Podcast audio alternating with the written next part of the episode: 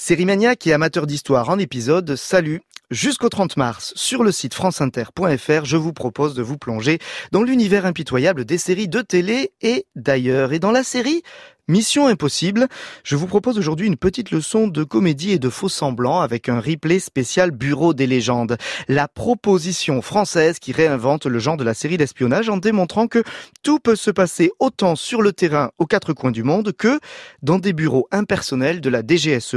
L'espion a été au centre de très nombreuses séries dans des formes très diverses, sous la forme du western, fantastique dans les mystères de l'Ouest, dans le genre de la comédie romantique, dans les deux font la paire, en version parodique avec Max la menace, même en teen series dans Alias ou en passant par la tragédie le drame familial récemment avec The Americans. Chaque fois, émission impossible, la série en était le parfait exemple, derrière l'espion se cache un personnage, se cache une légende. Et c'est ce qui est à l'œuvre depuis 2015, 4 saisons et 40 épisodes dans la série d'Éric Rochant. À France Inter, on ne s'en cache pas, on aime la série de Canal+, et on en a parlé avec des comédiens de la série, Mathieu Kassovitz énervé, Jonathan Zakai à Pop Pop Pop, et bien évidemment avec son créateur Éric Rochant chez Sonia De Villers. Alors en attendant de reprendre notre mission quotidienne depuis le tripostal à Lille, enregistrée à partir de 10h30, je vous propose, si vous l'acceptez, un replay qui ne s'autodétruira pas dans 5 secondes avec du Malotru, du Raymond Sisteron